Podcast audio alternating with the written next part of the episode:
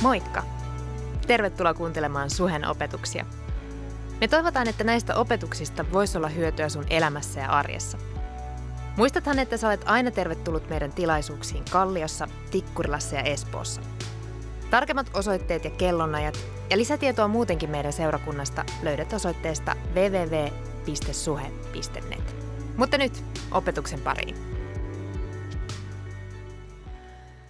Onpa mukava olla taas täällä ja nähdä niin paljon kasvoja. Tuntuu, että lomien jälkeen niin on ihan semmoinen sydäntä lämmittävä olo, että jee, nyt ollaan taas perheellä koolla. On ihan ihan ihanaa nähdä jokasta ja jotenkin pitkästä aikaa viettää, vaikka kyllähän meillä kesällä me oli huikeita tilaisuuksia. Kiitos jokaiselle, joka pisti tikun ristiin meidän kesän puolesta. Musta tuntuu, että se oli jotenkin sellainen hetki, missä me nähtiin, että jokainen tuli ja antoi jotain ja siitä syntyi jotain tosi kaunista. Ja se on, kun me ollaan Kristuksen ruumis, meillä on kaikilla aina jotain annettavaa. Mutta jos sä oot eka kertaa seurakunnassa, niin sä oot äärimmäisen lämpimästi myös tervetullut tänne. Ja, ja ota rennosti. Sä ole kuin kotonasi ja, ja ei haittaa, vaikka ei ymmärrä kaikkea, ei kukaan meistä aina ymmärrä kaikkea, vaan enemmänkin mun toive ja rukous on se, että sulla voi olla hyvä hetki täällä meidän kanssa tänään. Me ei aloiteta mitään saarnasarjaa, vaan nämä syksyn kolme ensimmäistä viikkoa me äh, saarnataan aiheista, joita Jumala on puhunut meille pastoreille tässä kesän aikana. Kesä on usein sellaista vuoriaikaa ja, ja Jumala edessä hiljentymisen aikaa, niin me halutaan käyttää nämä ensimmäiset viikot siihen, että me, me puhutaan niistä asioista, mistä me koetaan, että Jumala on meille puhunut seurakuntaa koskien syyskuussa sitten kickoffin jälkeen, hei muuten, jos olet saanut kutsun, niin tuu ihmeessä. Eli kaikki pienryhmävetäjät, tiimivetäjät, vuorovastaavat, valmentajat ja pastorit, niin nähdään 7.9. Sofiassa. Se on tärkeä syyskauden aloitus. Saadaan tulla ensi yhteen ja, ja tota, virvottua toistemme läsnäolosta. Ja siitä alkaa sitten se meidän kevään päänsarja, jonka nimi on Unohdettu Jumala. Ja siitä tulee kyllä hyvä. Mutta mä en ole unohtanut Jumalaa, koska tota, kesän aikana mulla pyöri kaksi sanaa mielessä ja Jeesus Kristus. Mikä on sinänsä hyvä asia, koska mä oon kristitty ja tämä on seurakunta. Ää, ja mä en ole varmaan ainut, joka on miettinyt Jeesusta Kristusta tämän kesän aikana, todellakaan. Mutta jotenkin Jumala puhuu sitä kuninkuusaspektista hänessä. Hän on meidän kuningas. Hän on meidän elämän kuningas. Hän on tämän seurakunnan kuningas. Hän on tämän seurakunnan pää.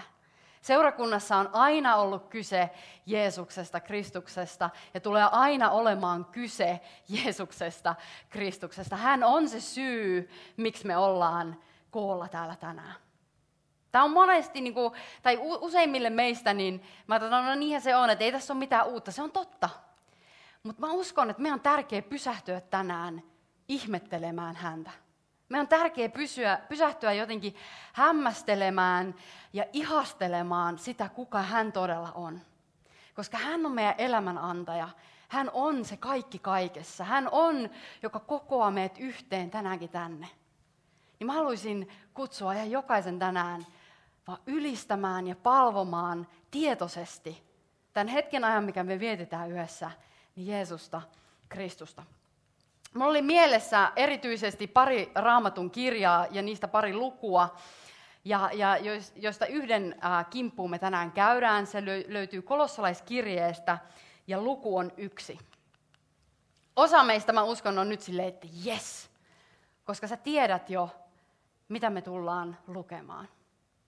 Tämä raamatun paikka on eittämättä yksi hienoimpia ja yksi Jeesusta koroittavampia paikkoja, mitä raamattu pitää sisällään. Ainakin mun mielestä. Ja mä uskon, että sä voit yhtyä tähän, mitä mä sanon.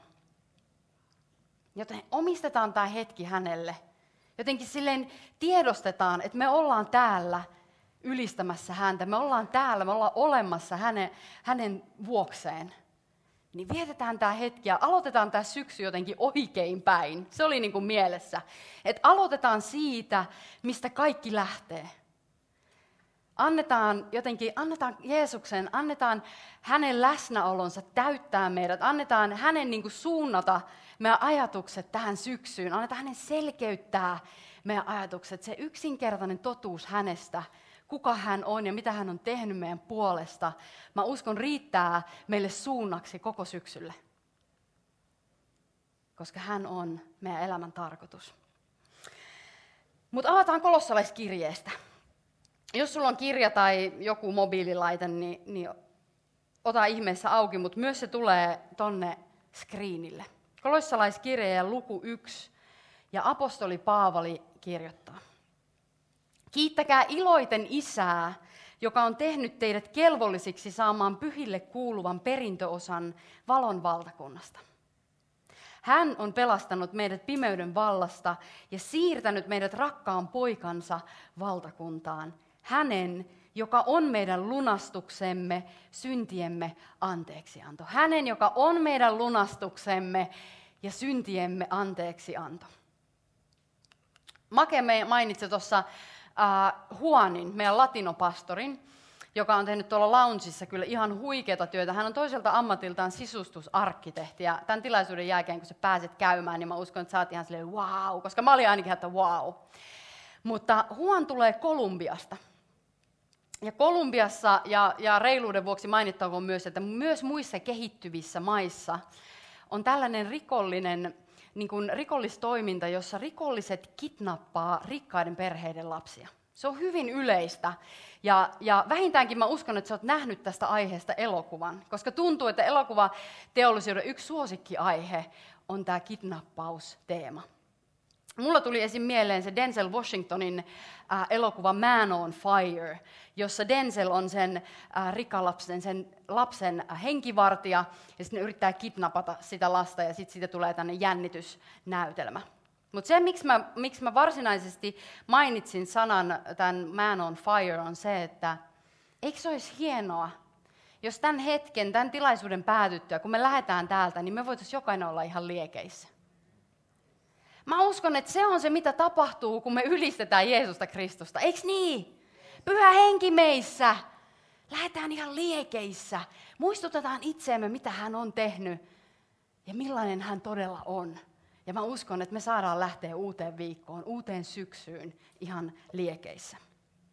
Mutta siis rikolliset kidnappaa rikkaiden perheiden lapsia. Ja usein näillä lapsilla tosiaan on henkivartija, mutta siitäkin huolimatta ne kidnappaukset onnistuu hyvin usein. Ja, ja tämä lapsi joutuu näiden rikollisten valtaan. Ja samaan aikaan ne vanhemmat saa lunnasvaatimuksen. Vanhemmat on paniikissa, huolesta suunniltaan, vatsa väärinpäin kääntyneenä miettii sitä, että, että, että mitä heidän lapselle tapahtuu. Niin varmastikin tässä tilanteessa vanhemmat on valmiita maksamaan ihan minkälaisen hinnan tahansa siitä, että he saa heidän lapsen takaisin kotiin. Eikö niin? Vanhemmat maksaa lunnaat, lapsi vapautuu, tapahtuu lunastaminen. Lunastaminen on siis se tapahtuma, se vapautuminen, mikä tapahtuu, kun lunnaat on maksettu. Toisin sanoen, että voit ajatella, että se on se vapaus, mikä syntyy siitä ymmärryksestä, että lunnaat on mun puolesta maksettu. Ja 13 sanoo, Isä on pelastanut meidät pimeyden vallasta ja siirtänyt meidät rakkaan poikansa Jeesuksen Kristuksen valtakuntaan, eli valon valtakuntaan. Kun raamatussa puhutaan pimeydestä, niin sillä tarkoitetaan kolmea asiaa. Sillä tarkoitetaan synninvaltaa, tai sitten sillä tarkoitetaan maailmassa hallitsevan persoonallisen pahan, eli sielunvihollisen valtaa, tai sitten sillä tarkoitetaan kuolemaa ja kadotusta. Ja jokainen ihminen maailmassa, jokainen meistä lähtökohtaisesti on syntiin lankeemuksen tähden ollut pimeyden vallassa. Jokainen meistä on lähtökohtaisesti luonnostaan syntisiä syntiin lankeemuksen tähden. Ja jos me jatketaan sillä tiellä, niin se ei johda meitä mihinkään hyvään paikkaan, vaan se johtaa kuolemaan ja kadotuksen, eli ikuiseen eroon Jumalasta. Sen tien hinta on kuolema. Sen tähden isä lähetti poikansa. Sen tähden isä lähetti poikansa Jeesuksen Kristuksen kuolemaan. Me oltiin pimeyden vallassa. Me oltiin rikollisten tai meidän omien rikoksien vallassa tai vankeina. Mutta taivaan isä, hyvä isä, lähetti poikansa Jeesuksen Kristuksen maksamaan lunnaat sun ja mun puolesta. Ainoastaan sen tähden, että hän haluaa sut kotiin. Hän haluaa sut ja mut kotiin. Hän maksoi sanoin kuvaamattoman suuret lunnaat siitä, että sulla on avoin tie juosta kotiin. Hän halusi tehdä sen silloin, kun sä teit ratkaisun, ja hän haluaa tehdä sen tänään. Kaikki on jo maksettu. Me ei olla enää meidän syntien vankeja. Kun me ollaan Kristuksessa, kun me ollaan Jeesuksessa Kristuksessa, me ollaan valon kansalaisia. Me ei olla enää meidän syntien tai minkään pahuuden vankeina, vaan me ollaan vapaita. Ja se on se identiteetti, mikä sulla on Kristuksessa.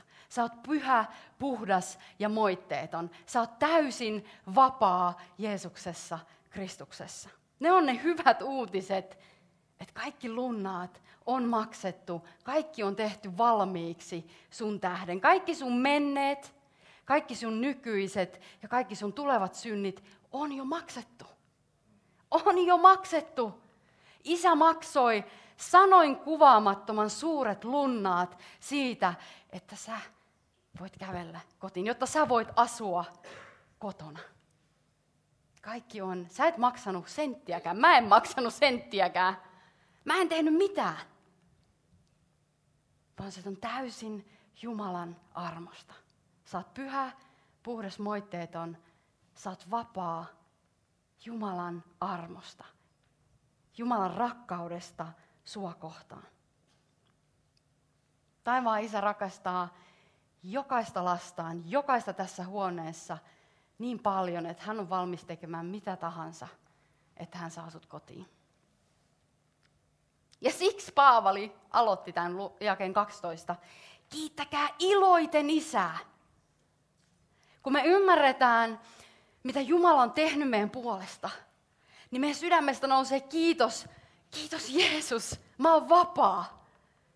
Kiitos Jeesus, mä saan elää isän kotona. Mä saan olla isän huoneessa tässä näin. Mä en ole koskaan yksin. Vaan Jeesus Kristus on aina mun kanssa pyhän henkensä kautta. Mä oon valon valtakunnan kansalainen ja pimeys ei saa mua otteeseensa. Se on vaan fakta.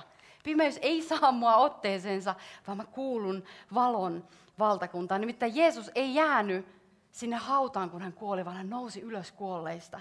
Hän voitti kaiken pahan vallan, hän voitti kuoleman vallan. Ja sen tähden pimeys ei voi saada meistä otetta, kun me ollaan valon kansalaisia.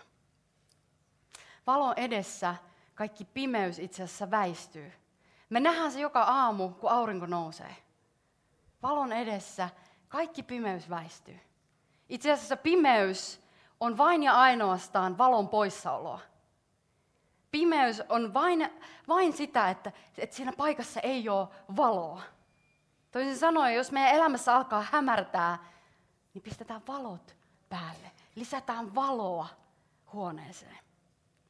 Ja sitä me tehdään nyt yhdessä, kun me lähdetään käymään läpi ehkä näitä raamatun huikeimpia jakeita, jotka korottaa Jeesusta Kristusta. Hän on näkymättömän Jumalan kuva, esikoinen ennen koko luomakuntaa syntynyt. Jumala tuli ihmiseksi maan päälle. Jumala, joka on henki. Isä, poika, pyhä henki, on kaikki henkiä. Mutta 2000 vuotta sitten hän otti tällaisen ihmisruumiin hän tuli lihaksi tänne maan päälle. Hän eli samanlaista elämää kuin me eletään. Ja sen hetken, jonka Jeesus eli maan päällä, hän oli silmin nähtävissä, hän oli käsin kosketeltavissa. Jumalan kuva. Johanneksen evankeliumissa Jeesus sanoo itsestään, että joka on nähnyt minut, on nähnyt isän. Jeesus sanoo, että joka on nähnyt mut, on nähnyt isän. Ja sen tähden koko raamattu kertoo Jeesuksesta, Kristuksesta. Evankeliumeissa me nähdään silmin näkiä todistuksia siitä, millainen hän on. Miten hän puhui, mitä hän teki, millainen hän oli luonteeltaan. Ja meillä on se kirja, jotta me voidaan tänään, jokainen meistä, voidaan tuntea hänet läheisesti. Voidaan tietämällä tietää, kuka hän on. Voidaan tuntea Jeesus Kristus, meidän Herra. Ja me voidaan tietää, että meillä on hyvä Jumala. Meillä on rakastava Jumala, joka haluaa hyvää ihan jokaiselle meille. Joka kutsuu lastaan lähemmäs. Näihin silminnäkijä todistuksiin on kirjattu muun muassa tällaisia Jeesuksen sanoja. Ei ihmisen poikakaan, eli Jeesus itse, tullut palveltavaksi, vaan palvelemaan ja antamaan henkensä lunnaiksi kaikkien puolesta. Sitten hän sanoo, en sano teitä enää palvelijoiksi, sillä palvelija ei tunne isäntänsä aikeita.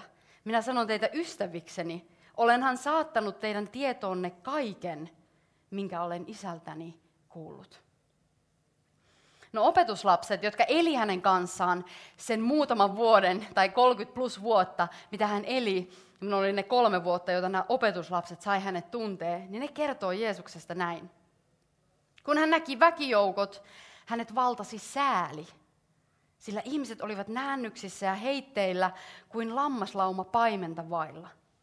Tai kun hän veneessä noustessaan näki kaikki nämä ihmiset, hänen tuli heitä sääli ja hän paransi kaikki sairaat. Johannes kirjoittaa, että hän oli täynnä armoa ja totuutta. Hän kirjoittaa Jeesuksesta, että hän oli täynnä armoa ja totuutta. Tämä on se kuningas, joka meillä on. Tämä on valon valtakunnan kuningas. Kuningas, joka sanoo, että mä en tullut palveltavaksi, vaan mä tulin palvelemaan. Kuningas, joka sanoo, että hei mä en kutsu teitä mun palvelijoiksi, vaan mä kutsun teitä mun ystäviksi. Mä oon opettanut teille kaiken, mitä mä isästä tiedän. Kuningas, jonka valtasi sääli, kun hän näki meidät. Kuningas, joka välittää ihan jokaisesta, pienimmästäkin asiasta meidän elämässä. Jeesus Kristus välittää susta. Hän välittää ihan pienimmästäkin asiasta sun elämässä. Hän välittää. Ja hän ei ainoastaan välitä, vaan hän, hän pyrkii auttamaan. Hän paransi kaikki. Hän paransi kaikki. Hän ei jättänyt ketään hänen rakkautensa ulkopuolelle, vaan hän sanoi, että hei tuu, niin mä autan sua. Hänen välityksellään luotiin kaikki. Kaikki, mitä on taivaissa ja maan päällä. Näkyvä ja näkymätön, valtaistuimet, herruudet, kaikki vallat ja voimat, kaikki on luotu hänen kauttaan ja häntä varten. Kaikki, mitä me nähdään ja mitä me ei nähdä, on luotu Jeesuksen Kristuksen kautta ja Jeesusta Kristusta varten. Ja huikee. Hän on ollut olemassa ennen kaikkea muuta. Hän on ollut olemassa ennen maailman luomista. Hän on siis ollut olemassa ennen ajanlaskua. Hän on. Niin kuin me opittiin kevään lopussa, hän nimensä on minä olen. Hän on aina ollut, hän tulee aina olemaan Jeesus Kristus. Ja hän pitää kaiken koossa. Koko luomakunta pysyy koossa Kristuksen voimassa, Kristuksen voimalla. Ja hän pitää myös meidät koossa. Hän on seurakuntansa pää. Hän pitää myös tämän systeemin, tämän rakastavan perheen koossa. Sinut ja minut. Hän on se koossa pitävä voima. Hän on tämä ydin. Hän on se, joka kutsuu meidät koolle. Jumala näki hyväksi antaa kaiken täyteyden asua hänessä. Siis tästä jokainen lause on niin semmoinen, että... Jumala näki hyväksi antaa kaiken täyteyden asua hänessä. Sekä hänen välityksellään tehdä sovinnon ja hänen ristinsä verellä vahvistaa rauhan kaiken kanssa, mitä on maan päällä ja taivaissa. Jumala näki hyväksi antaa kaiken täyteyden asua hänessä. Mulla oli pakko käydä seuraavassa luvussa hakemassa nämä jakeet, jotka puhuu meille. Hänessä on jumaluus ruumiillistunut koko täyteydessään. Ja hänen yhteydessään myös te olette tulleet tästä täyteydestä osalliseksi. Boom. Myös me ollaan tultu tästä täyteydestä osalliseksi. kristinuskon ytimessä, meidän kristittyjen elämässä on kyse siitä, että me palvotaan ja ylistetään Kristusta, just niin kuin me tehdään tänään yhdessä, tässä hetkessä. Mutta tiedätkö, se ei lopu siihen. Vaan sen lisäksi meissä asuu pyhä henki, meissä on Kristus, Kristuksen henki. Ja me ollaan osallisia siitä kaikesta jumaluuden täyteydestä, kun me ollaan hänessä. Hän vaikuttaa meissä ja meidän kautta. Me ollaan yhteydessä häneen, koska me ollaan ruumis ja hän on pää. Ei se pää ole jotenkin erillään, vaan ei me voida edes tehdä mitään ilman päätä. Eihän ruumis voi... Täältä tulee ohjeet. Tämä ohjaa meitä. Me ollaan osallisia jumaluuden kaikesta täyteydestä. Kun pyhä henki on sinussa, pyhä henki on minussa. No jos mä katson peiliin tai mietin mun viimeistä seitsemää päivää, niin kukaan ei parantunut, öö, ainakaan niin, että mä tietäisin. Kukaan öö, mun lähimmäisistä ei pelastunut, heidän ikuiskohtalo ei muuttunut. Mua ärsytti suunnattomasti se, että meidän teinit ei korjaa niiden astioita, eli niiden jälkiään. Ja mun oli tosi vaikea päästä yli loukkaantumisesta, joka tapahtui viikko sitten lauantaina. Joskus mulle henkilökohtaisesti on haastavaa äh, kääntää se sivu. Se vaatii multa sitä, että mä hiljenny Jumalan eteen ja mä todella niin pyydän, että hei Jumala auta sä mua. Ja Mikko todistaa tästä. Se on mulle haastavaa hetkittäin päästä yli siitä loukkaantumisesta. Joten näyttää siltä, että Kirsin elämä ei joka hetki näytä samalle kuin Jeesuksen Kristuksen elämä, eikö niin? Mutta se ei tarkoita, että se on mahdollista. Se ei tarkoita sitä, että se ei ole mahdollista,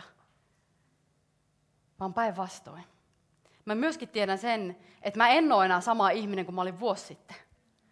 Armossaan Jumala on tehnyt työtä mun sydämessä. Armossaan Jumala on tehnyt työtä mussa ja mä tiedän, että mä saan askel askeleelta muuttua hänen kaltaisuuteen. Eräänä päivänä taivaassa siitä tulee totta. Miten huikea ajatus, ja niin kuin ei sitä edes saa kiinni, että meistä oikeasti tulee Jeesuksen kaltaisia eräänä päivänä. Mutta mä haluan muistuttaa meitä tänään siitä aspektista, että jo nyt me ollaan osallisia hänen jumalallisesta täyteydestä. Jo nyt meillä on yhteys pyhän hengen kautta ja me ollaan osallisia kaikesta siitä, mitä hän on. Mitä, millainen hän oli. Meillä on pääsy täyteen rakkauteen. Meillä on pääsy täyteen totuuteen. Meillä on pääsy täyteen voimaan. Puhua samoja sanoja kuin hän puhui. Ja tehdä samoja tekoja kuin hän teki. Ja antaa meidän luonteen kehittyä. Ollessaan maan päällä Jeesus sanoi, että hän tekee vain sitä, mitä näkee isän tekevän. Että hän tekee ainoastaan sitä, mitä hän näkee isän tekevän. Ja sitten hän sanoo myös, että hän ei pyri toteuttamaan omaa tahtoaan, vaan hän pyrkii toteuttamaan lähettäjänsä tahdon. Ja yksi asia, mikä on omaa elämää merkannut tässä niin kuin kevät- ja kesäaikana, mä huomasin, jotenkin havahduin kesällä siihen, että tämä teema on ollut vähän tämmöinen kuuntele ja tee. Mä huomasin, että mun, mun korvat on entistään herkistynyt kuulemaan Jumalan ääntä, erottamaan hyvän ja pahan niin mun ympärillä kuin mun ajatuksissa. Ja myöskin mä toimimaan sen mukaan. No, se on ehkä ollut mulle enemmän semmoista luontevaa. Mä oon aina jotenkin ollut luonteeltani semmoinen, että jos mä kuulen, mitä Jumala puhuu mun ajatuksiin, tai kun mä luen hänen sanaansa, niin mä haluan heti toimia sen mukaan. Ja Mikko pointtasi tämänkin mulle joku kerta, kun se sanoi, että et hei Kirsi, toi sun juttu on toi kuuliaisuus, että et, et, pidä siitä kiinni. Ja mä mietin sille, että wow, että siisti juttu, että niinku, hän näki tällaisen asian, mutta että meidät kaikki on kutsuttu siihen samaan kuuliaisuuteen, eikö niin? Mutta enemmänkin se juttu oli se, että mulla on tendenssi toimia heti. Niin tämä oli se juttu, että mä haluan, jos mä kuulen jotain, niin mulla on niinku, tendenssi, että mä, mä, haluan, mä haluan heti toimia sen mukaan, mitä mä kuulen, että Jumala puhuu mulle suoraan mun ajatuksiin tai sanansa kautta. Ja aina ne asiat ei oikeasti ole välttämättä niin loogisia, tai ne ei ole jotain, mitä sä inhimillisesti ajattelisit, että olisi kaikista järkevintä siinä tilanteessa tehdä. Ja mä uskon, että mä en ole ainut, kun mä sanon, että, että, Että hänen sanansa toteuttaminen, hänen sanansa niin kuin toimiminen sen mukaan, mitä hän sanoo, niin vaatii meiltä uskoa. Se vaatii meiltä ihmisiltä uskoa elää Jumalan sanaa todeksi. Jeesus sanoi, että hän ei pyri toteuttamaan omaa tahtoonsa, vaan lähettäjänsä tahdon. Ja tiedätkö nyt, Jeesus on lähettänyt meidät. Jeesus on lähettänyt sinut, Jeesus on lähettänyt minut tuomaan rauhaa maan päälle. Puhumaan sovintoa, olemaan rauhan tekijänä tässä ajassa, tässä kaupungissa tai missä ikinä sä asutkin. Jeesus on lähettänyt sut tuomaan rauhaa sun ympärille. Kulkemaan jonkun ihmisen rinnalla. Niitä ihmistä, mitä sun ympärillä on. Mä oon ihan varma, että meillä on jokaisella joku ihminen, joka kaipaa rinnalla kulkia, joka kaipaa ystävää, joka kaipaa tukea.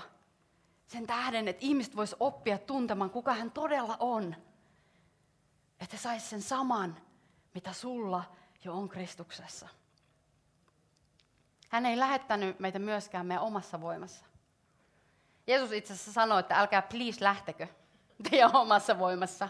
No ei se sanonut please, korjataan nyt sekin. Tämä oli Kirsi Edition. Mutta tota, sanoi, että älkää, vaan oottakaa, että pyhä henki tulee. No hän on tullut. Ja hän on meissä.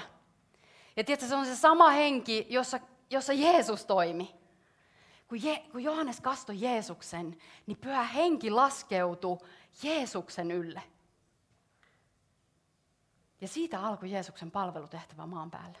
Siitä alkoi ne ihmeelliset, huikeet kolme vuotta. Noin. Ja sama henki vaikuttaa sinussa. Sama henki vaikuttaa meissä jokaisessa, jotka uskotaan Jeesukseen, Kristukseen. Sä toimit siinä heng- hänen hengessä. Sun ei tarvi niin kuin, uh, worry about sun omassa voimassa menemisestä, vaan koko Jumaluuden täyteys on saatavilla sulle joka hetki. No niin, viimeisiä jakeita viedään. Tekin olitte ennen Jumalasta vieraantuneita ja häntä kohtaan vihamielisiä, kun elitte pahojen tekojenne vallassa. Mutta nyt hän on tehnyt teidän kanssanne sovinnon, kun Kristus omassa ruumiissaan kärsi kuoleman asettaakseen teidät pyhinä, nuhteettomina ja moitteettomina Jumalan eteen. Ja tämä on just se, mistä me puhuttiin alussa, että meidät on lunastettu. Kristus maksoi hengellään lunnaat meidän jokaisen tähden ja me ollaan osa. Hän siirsi meidät omaan valtakuntaansa, osaksi valon valtakuntaa. Ja lahjana Jumalalta syntisestä tulee pyhä. Ja silloin py- yhteys pyhään Jumalaan on myös auki. Me ei voida lähestyä muuten. Me kuollaan muuten. Mutta koska meillä on lahjana se, että me ollaan pyhiä Jumalan edessä Jeesuksen tähden, niin me voidaan aina lähestyä Jumalaa. Raamattu käyttää tästä lahjasta termiä vanhurskaus. Ja itse asiassa mun mielestä Paavali kuvaa hyvin Efesolaiskirjeessä sitä vanhurskauden haarniska. Ja se on mun mielestä sen takia havainnollinen, koska se ei niin kuin, tuu meistä, vaan se on jotain, mitä me puetaan meidän ylle. Vanhurskauden haarniska. Ja ei ole myöskään virhe tai vahinko, että se ei sanonut, vanhurskauden yöasu tai vanhurskauden haalarit. Koska meitä ei ole kutsuttu olemaan nukuksissa tai meitä ei ole kutsuttu harrastelemaan, vaan meitä on kutsuttu taistelemaan. Ja sen takia se on harniska. Ja me voidaan ja me saadaan joka päivä vetää se meidän ylle ja tietää, että mä oon pyhä, nuhteeton, moitteeton. Mä oon vapaa Jeesuksen Kristuksen tähden. Eiks niin? Me huudetaan niin kuin Mel Gibson, että freedom!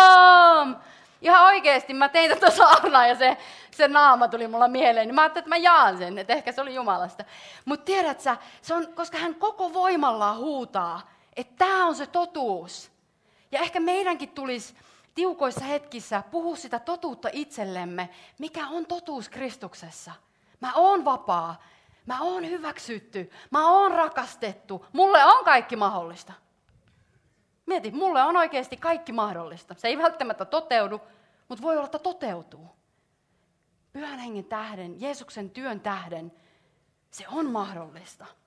Ja sen takia me vedetään se haalari, ei, ei haalari, vaan haarniska. Se nimenomaan ei ole haalari, korjataan tämä selkeästi, se haarniska päälle, ne kaikki sotavermeet. Ja me tiedetään, ketä me ollaan. Jeesuksessa, Kristuksessa. Löytyy Efesolaiskirjan luku 6. No, koska tämä Melin kasvot tuli mun mieleen, niin mä kävin googlettaa tietenkin, että mikä tämä Braveheart nyt olikaan, tämä elokuva vuodelta 1995. Toivottavasti kaikki oli elossa jo silloin, eikä joku ei edes ollut. Mutta vuodelta 1995, joten et ole välttämättä nähnyt, mutta tämmöiset vanhemmat henkilöt niin muistaa tämän ikuisesti. Mutta tiedätkö siinä, kun mä tsekkasin sieltä Googlesta, niin sen leffan sloganissa luki, että Every man dies, not every man really lives. Jokainen ihminen kuolee, tämä ruumis kuolee, mutta jokainen ihminen ei välttämättä elä, ei todella elä. Ja kyllä tämä puhutteli mua. Teidän on vain pysyttävä lujina uskon perustalla, horjahtamatta pois siitä toivosta, jonka teidän kuulemanne evankeliumi antaa. Teidän on vain pysyttävä lujina uskon perustalla. Jeesuksen seuraaminen, jota mä kutsuisin, että on se todellinen eläminen, niin se vaatii meiltä kestävyyttä, se vaatii meiltä lujuutta, koska kärsimys on taattu meille. Se on asia, joka meille Jeesuksen seuraajina on luvattu. Ja se kärsimys tässä ajassa ei useimmiten tuu samanlaisena kuin Jeesuksen aikaan. Se ei välttämättä ole, varsinkaan Suomessa, mistä me saadaan olla mun mielestä kiitollisia. Se ei tuu ruoskaniskuina. Se ei tule jonain konkreettisena satuttamisena, niin kuin fyysisenä satuttamisena, mutta se useimmiten tulee ihmissuhteissa. Kärsimys kohtaa meitä ihmissuhteissa. Me loukataan toinen toisiamme. Ja useimmiten täysin tahattomasti. Se johtuu vain siitä, että me ollaan niin erilaisia. Se johtuu siitä, että jokainen meistä on jollain tavalla rikkinäinen. Tapahtuu väärinymmärryksiä. Ja pahimmassa tapauksessa, jos me selvitetään niitä väärinymmärryksiä, niin me aletaan elää siinä totuudessa tai siinä niin kuin, totuuden kuvitelmassa. Elämää on se, että loukkaantumisia tapahtuu puoli ja toisin, mutta siihen on lääke. Teidän on vain pysyttävä lujina uskon perustalla. Teidän on pysyttävä lujina uskon perustalla. Se uskon perusta on rakkaus. Se lääke on rakkaus. Ja me tiedetään, että sillä on myös nimi, eikö niin? Me tiedetään, että rakkaus on persoona, rakkaus on ihmeellinen Jeesus Kristus. Hän on se, joka pitää meidät koossa. Rakkaus kutsuu aina yhteyteen. Tiedätkö, tämä salikin on täynnä erilaisia ihmisiä. Rikkinäisiä eri tavoin. Vajavaisia rikkinäisiä ihmisiä. Mutta se ihmeellinen asia on hän, joka on rakkaus, joka kutsuu aina lähelle. Kutsuu meitä rakastamaan toinen toisiamme niin kuin me rakastetaan itseemme. Rakkaus on se lääke näissäkin tilanteissa, siihen kipuun, jota me koetaan, kun me tullaan väärin ymmärryty, ymmärretyksi. Teidän on vain pysyttävä lujina uskon perustalla, horjahtamatta pois siitä toivosta, jonka teidän kuulemanne evankeliumi antaa. Mä lopetan psalmin 16 sanoihin. Kuningas David kirjoittaa nämä sanat, ja mä en tiedä, olit se viime viikolla, kun Sauli priitsasi Sauli. Annetaanko Saulille pieni? Minusta väliaplodit on hyvä asia. Sauli, Sauli klousasi meidän kesä, kesäsuhen ihan huikee, ja Sauli puhuu Davidista ja Koljatista. Ja, ja, ja siinä kohtaa David oli se paimenpoika. Joo, se oli kohdannut leijonan ja karhun ja sitten hän meni kohtaamaan sen Goljatin, josta Sauli puhuu. Mutta tiedätkö, tästä paimen, heiveröisestä, kylläkin kauniista paimenpojasta kasvoi ihan huikea sotaurho. Se tuli niin kuin varmaan yksi kaikkien aikojen huikeimmista sotilaista. Ja sen lisäksi hänet kruunattiin Israelin kuninkaaksi myöhemmin.